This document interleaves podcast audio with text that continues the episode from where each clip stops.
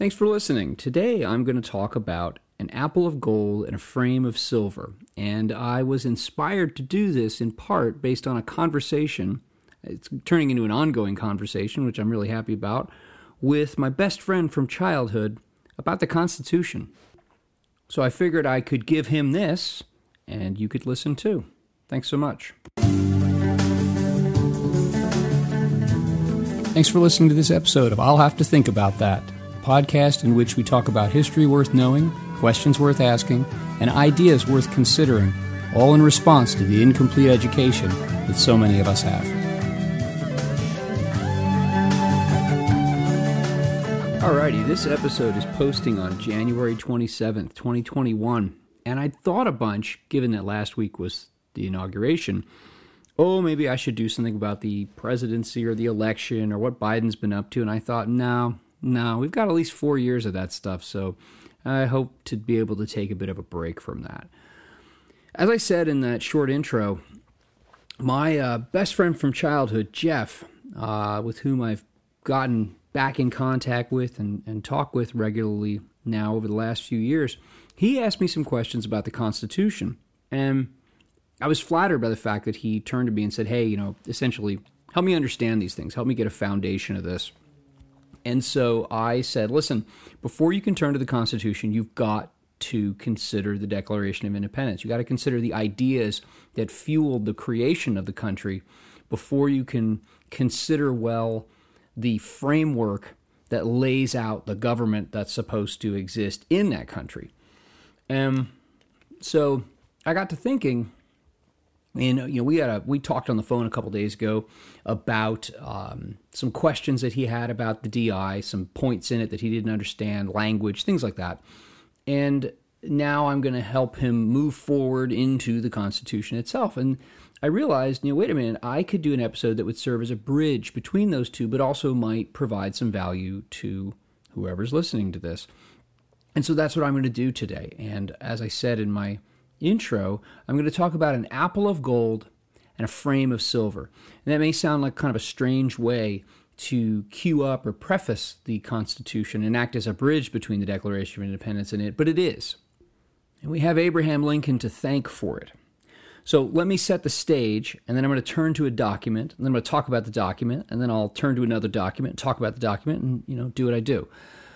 Um, in 1860, Abraham Lincoln, uh, mid year, is asked by the Republican Party, the new Republican Party, which hadn't existed really before that, to, uh, to run for president. And so he agrees.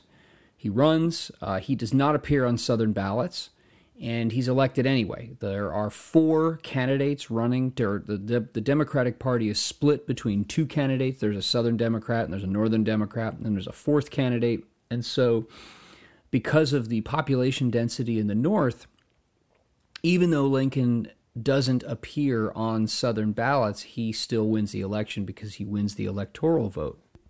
And by early December of 1860, when that is confirmed, the country starts to unravel.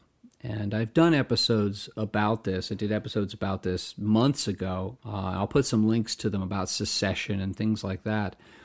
South Carolina is the first state to secede um, right around the third week of December of 1860. And then by early February of 1861, there are, I think, eight states have seceded and they meet and they confederate and they create the Confederate States of America. And then Lincoln becomes president in early March because the inauguration until about the mid 20th century was in early March, not in January. And so I'm, I'm trying to set this stage here of Lincoln is elected in this, this incredibly contentious election, and then the country unravels. And Lincoln gets to sit in Springfield, Illinois, and watch the country unravel. And he has no ability to do anything about it because he's not president yet. James Buchanan, who I think is our biggest loser president, he sits as these southern states secede and sees Union arsenals like weapons caches and forts and things like that that are all throughout the South and arm up. And he just sits there and twiddles his thumbs and says, Oh, this is really terrible, but I don't have any authority to do anything about it. Lincoln, so respectful of the law and so respectful of tradition and the system, Lincoln he he can't do anything. He can't weigh in. You know, it's not like today where we have a lame duck president, we have the incoming president making press releases and things like that. There's really nothing like that. But that doesn't stop Lincoln from reflecting on what is going on. Now, one thing that Lincoln was known for is that he he wrote a lot of notes to himself uh, in his personal papers and in his files, and, and, and rumor has it even within his hat. He would keep scraps of paper and folded up notes where he would write what sometimes would become speeches or letters or things like that. You know, the guy's mind was always moving, and so he was always thinking of what was going on around him and reacting to what was going on around him and putting these reactions down on paper. Kind of like someone walking around with a recorder, you know, a little like a digital recorder and like talking into it and recording their thoughts as they go. And so in January of 1861, and we we don't know the exact date. In January of 1861, Lincoln wrote what we call the Fragment on the Constitution and Union. And in this short document, he he lays out some a, a, real foundation of his beliefs of what the country is about and some relationships between some key documents and ideas. And so I'm going to read this short document to you. It's not very long. There's a link in the show notes. But I'm going to read this to you in full and then come back and, and talk about it. So, Fragment on the Constitution and Union, Abraham Lincoln, January 1861. He says, All this is not the result of accident, it has a philosophical cause. Without the Constitution and the Union, we could not have attained the result. But even these are not the primary cause of our great prosperity. There is something back of these, entwining itself more closely about the human heart. That something is the principle of liberty to all, the principle that clears the path for all, gives hope to all, and by consequence, enterprise and industry to all. The expression of that principle in our Declaration of Independence was most happy and fortunate. Without this, as well as with it, we could have declared our independence of Great Britain. But without it, we could not, I think, have secured our free government and consequent prosperity. No oppressed people will fight and endure, as our fathers did, without the promise of something better than a mere change of masters. The assertion of that principle at that time was the word fitly spoken which has proved an apple of gold to us. The Union and the Constitution are the picture of silver, subsequently framed around it. The picture was made not to conceal or destroy the apple, but to adorn and preserve it. The picture was made for the apple, not the apple for the picture. So let us act that neither picture or apple shall ever be blurred or bruised or broken. That we may so act, we must study and understand the points of danger. And so here, here's what Lincoln is saying essentially. He's saying, you know, he's reflecting back on the American Revolution and, and, and the war for independence and the creation of the new government. And Lincoln, uh, I'll, I'll, I'll point out in a document here in a moment, Lincoln was absolutely stuck on the founding and the founders. That is where he drew his, as he said, his political philosophy was from the founders. And so he's saying in this document, he's saying, you know, we could have achieved our independence from Great Britain without the Declaration of Independence making these, frankly, revolutionary and kind of earth shaking assertions about human liberty life, liberty, the pursuit of happiness, all men, that is, all humans are created as equal and have access, should have access to equal rights, they're, they're equal natural rights. All people have these. That we could have achieved our independence from England without making those assertions. And I've said this in, in, in rather not future. I've said this in past episodes that the Declaration of Independence is, a, is an interesting document for lots of reasons. But if you go back and read it, the first paragraph makes some uh, some legal assertions essentially, and the second paragraph is all philosophical, natural rights stuff, and then most of the rest of it is the evidence to support what they point out in those first two paragraphs. But you can remove the second paragraph of the Declaration of Independence and taken from a perspective in the 1770s you still have a very strong case, a valid case at least, whether someone agrees with it or not is a different issue, but a valid case for the colonists being legally entitled to separate from England under English tradition and English law. You don't need that paragraph that frankly opens up a Pandora's box or a can of worms of all this natural rights stuff. But what Lincoln is saying here is that without that paragraph, you don't get that motive energy that makes America what it is, that gives hope to all. Liberty to all, he's saying, is a principle that clears the path for everyone. It gives hope to everyone and it motivates them. It gives them enterprise and industry because they hope for something more than what they have. It's not just a change in masters. And so, what he's saying is that the Declaration of Independence, its most important ideals, its goals, the things for which it point, the things to which it points, that it asks us and encourages us to strive for, the things you find in the second paragraph, they are the apple of gold. Now, the Constitution, this political document that outlines the structure, the powers, and the um, the very functional purposes of this government, the Union, that is the frame of silver. It exists to spotlight, to protect, and to promote the apple of gold. It's not the other way around. The government doesn't exist for its own purpose. The government exists to uh, to, to to promote the ideals in the Declaration of Independence. Now, it's I, I find it interesting, you know, when you, you look through the Constitution and the DI and life, liberty, and you know, pursuit of happiness, and all men are created equal, and stuff like that. That stuff is not mentioned in the the Constitution. Actually, James Madison, curiously enough, he had wanted to take parts of the Declaration of Independence, some of those those philosophical statements, and put them in the Constitution. Had this idea for maybe that'd be part of the preamble or be somehow woven into the text of the um, the Constitution itself. And there was no nefarious reason why that didn't happen, but I, I talk about that on another day. But here, what Lincoln is saying in January of 1861 is he's watching the country fall apart.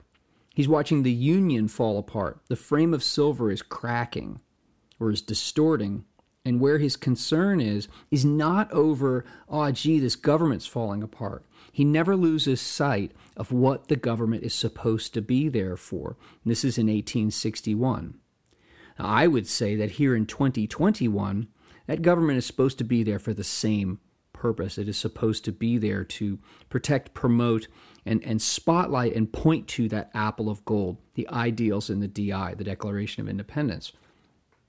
Lincoln is saying that you know that let, let's not let's not lose sight of which one they, they both exist for a purpose, but which one is our real focus? It's not having government for government's sake. He's not concerned about secession. He's well, he's concerned about secession because it's a it's a violation of the rule of law and the, the Constitution. But he doesn't stop there. He's concerned about it because the Constitution and the Union exist for this this higher purpose. It's not just a functional, political, legal, governmental purpose. It is a higher purpose that has to do with, with something really special and unique about human possibility. And that's in January of 1861. The next month, February, he packs up and begins his journey eastward by train from Springfield, Illinois to Washington, D.C. for the inauguration. And along the way, he stops. He makes a number of stops and gives a number of speeches. And in late February, February 22nd of 1861, he stops at Independence Hall in Philadelphia and he gives this speech. And I'm going to read this. It's four paragraphs, quick excerpt, and I think this will help knit together some of those ideas from that fragment on the Constitution and Union and and also ground him in where where he was in time and what was going on there. So this is what he said. He said, "Mr. Cuyler, I am filled with deep emotion at finding myself standing here in the place where were collected together the wisdom, the patriotism, the devotion to principle from which sprang the institution under which we live. You have kindly suggested to me that in my hands is the task of restoring peace to our distracted country. I can say in return, sir, that all the political sentiments I entertain have been drawn, so far as I have been able to draw them, from the sentiments which originated and were given to the world from this hall in which we stand. I have never had a feeling politically that did not spring from the sentiments embodied in the Declaration of Independence. I have often pondered over the dangers which were incurred by the men who assembled here and adopted that Declaration of Independence. I have pondered over the toils that were endured by the officers and soldiers of the army who achieved that independence. I have often inquired of myself what great principle or idea it was that kept this Confederacy so long together. It was not the mere matter of the separation of the colonies from the motherland, but something in that declaration giving liberty, not alone to the people of this country, but hope to the world for all future time. It was that which gave promise that in due time the weights should be lifted from the shoulders of all men, and that all should have an equal chance. This is the sentiment embodied in the Declaration of Independence.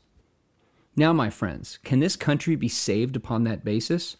If it can, I will consider myself one of the happiest men in the world if I can help to save it. If it can't be saved upon that principle, it will be truly awful. But if this country cannot be saved without giving up that principle, I was about to say I would rather be assassinated on this spot than to surrender it. Now, in my view, of the present aspect of affairs, there is no need of bloodshed and war. There is no necessity for it. I am not in favor of such a course. And I may say in advance, there will be no bloodshed unless it is forced upon the government. The government will not use force unless force is used against it. My friends, this is a wholly unprepared speech. I did not expect to be called upon to say a word when I came here. I supposed I was merely to do something towards raising a flag. I may therefore have said something indiscreet, but I have said nothing but what I am willing to live by, and in the pleasure of Almighty God, die by. So here, sometime in January, he puts to paper these ideas connecting the ideals, the strivings in the Declaration of Independence to the political order that the Constitution creates. And here in February of 1861, he stands up in front of a crowd of people in Independence Hall. And you can imagine, if you've ever been to Independence Hall in Philadelphia, that the Declaration of Independence was, was, was written there. The Constitution was written there. And Abraham Lincoln comes and speaks there about those things when the country is in such crisis. And he says in public, it's, it's what the Declaration of Independence says about what we can be as people. That's what's important. That's why the union is important. And it's creepy, actually. It, it, it really kind of gives me the, the heebie jeebies a little bit. Where he says, I would, I would rather be assassinated on the spot.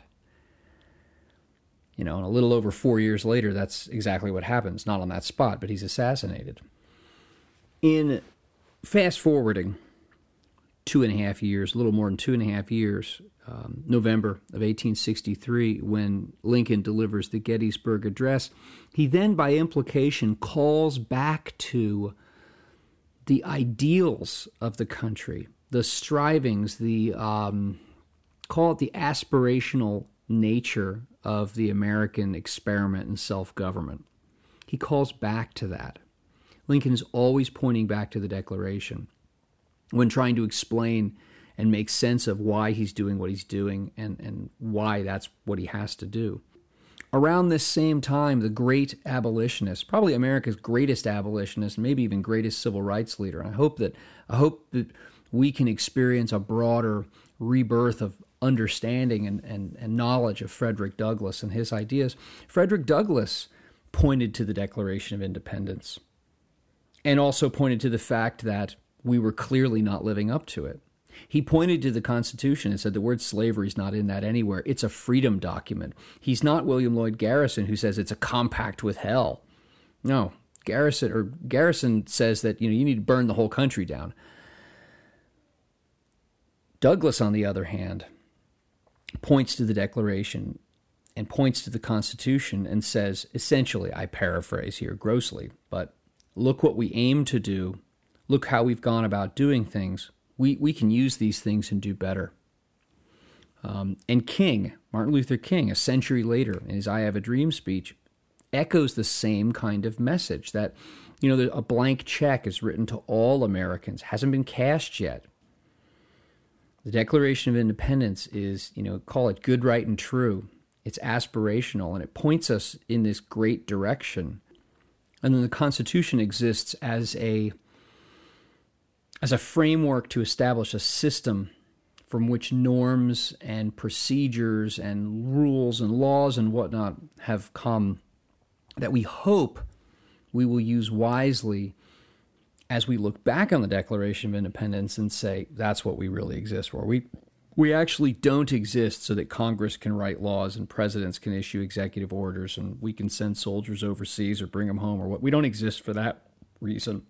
We exist for those those aspirational reasons in that second paragraph of the Declaration of Independence. And so my point for doing this episode is to ask you, to remind you and to suggest to you that as you, if you, hopefully you do, consider the Constitution, consider our, our legal systems, our political systems, our norms, the things that are codified and the things that are accepted as mores.